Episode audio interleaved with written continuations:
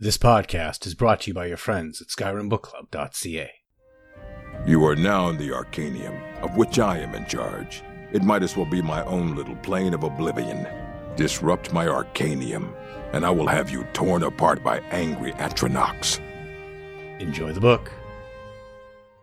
A Life Barbaric and Brutal by Arthenice Belloc, the first chapter in an account of abduction and slavery at the hands of the Reachmen.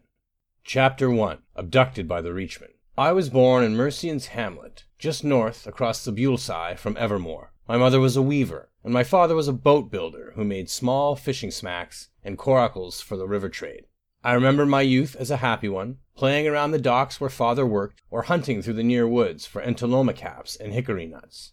It was while doing the latter one day that I strayed a bit farther from the hamlet than usual, pushed my way through a briar thicket, and suddenly found myself staring at a pair of human skulls. Startled, I shrieked and dropped my basket of nuts. By the time I realized that what I'd seen was a skull on a staff next to a woman's face painted like a skull, I'd been knocked down, bound, and thrown over her shoulder. I was being borne away to the north, away from my home and into the mountains. I began to kick and scream, at which the woman threw me down, bound me tighter, and gagged me in the bargain. Then she resumed carrying me off into the wild. Eventually, I passed out from sheer exhaustion. When I awoke, it was dark, but I could see forms in the dance of firelight silhouettes sporting horns, bones, spikes, and feathers. Reachmen. I closed my eyes and tried to wake up, but it was no nightmare. When I opened my eyes, they were still there.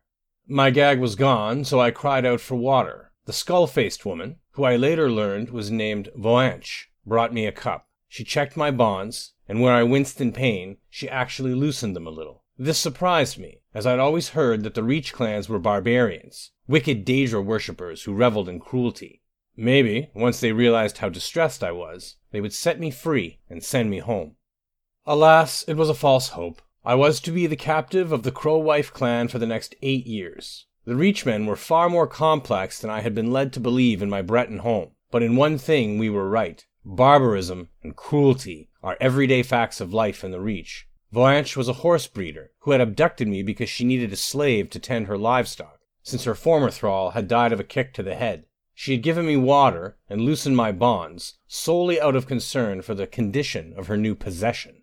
Voanche's clan was ruled by a hag raven named Cloavdra, a claw fingered crone who was a witch shaman of considerable power. She was a priestess of Namira, the spirit Daedra, the lady of ancient darkness, who commands repulsive vermin such as spiders, insects, slugs, and serpents. Because Namira is the mistress of small pests, the Reachmen call her the children's god. They are not without humor, though their jests are always malicious. At every two moons dark, Cloavdra would draw lots at random from the children of the clan, both Reach and slave, to select a sacrifice to the goddess of the dark.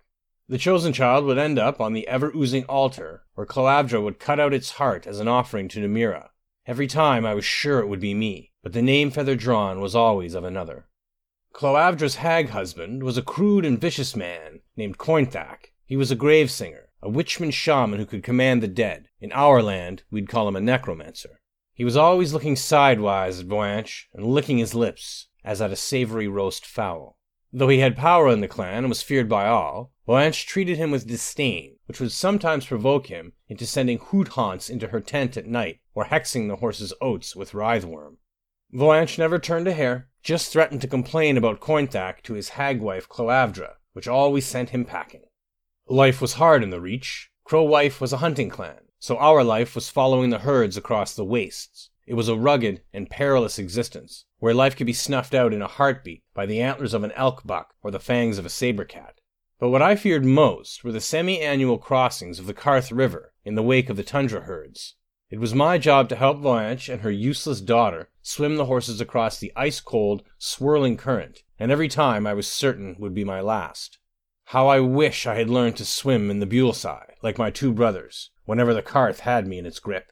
Occasionally during the crossing, one of the horses would panic and break free of us, which usually meant drowning and death for it. Then Voanche and I would search far downstream until we found where its body had washed up so we could skin and unmake the dead horse for its valuable fat, flesh, and bones. Nothing was wasted among the Reachmen. It was during my sixth summer as a slave of the Crow Wives. I had crossed the hated Karth eleven times. that I began to attract the unwanted attentions of Iocnual, the loutish son of Cloavdra and Cointhak. He expressed his attraction by pushing me into mud puddles or putting dead voles in my stew. He was a year younger than me, but soon I knew he would want me to be the object of more than just practical jokes. As the son of the Hag Raven, he could do pretty much whatever he wanted with impunity, and Voanche couldn't protect me by complaining to Cloavdra. The old Virago would just cackle and wave her away. So at night, when I should have been sleeping in my pile of furs, I started making a spear.